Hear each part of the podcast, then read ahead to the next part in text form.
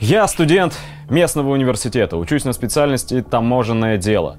На нашем потоке несколько групп, бюджетных мест не было, а значит и учатся все исключительно на коммерческой основе. Уже не первый год я воочию наблюдаю за тем, как убивают наше образование. Не так давно ректор нашего вуза принял решение о ликвидации кафедры налогов и таможенного дела.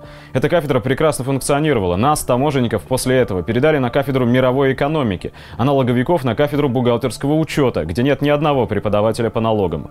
Некоторые преподаватели уйдут на другие кафедры, кого-то обязательно уволят, возможно, уже уволили. Довольно много людей с моего потока не хотят по окончании университета идти по специальности, ибо перспектива работать в таможне крайне не востребованы. Те преподаватели, что имели дерзость возразить политике нового ректора, столкнулись с ультиматумом – либо смириться, либо остаться без работы.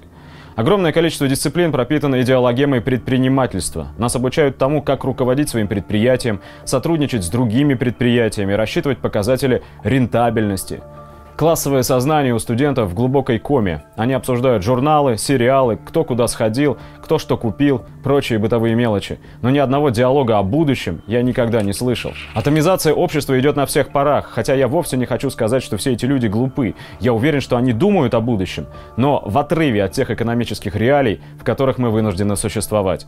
К счастью, многие постепенно прозревают. Я не застал эпоху страны Советов, от чего мне больно. Ведь я, кроме нынешней системы, не видел ничего другого. А ту альтернативную реальность, где все было на иных началах построено, я, увы, могу познать только по фильмам, книгам и рассказам старшего поколения.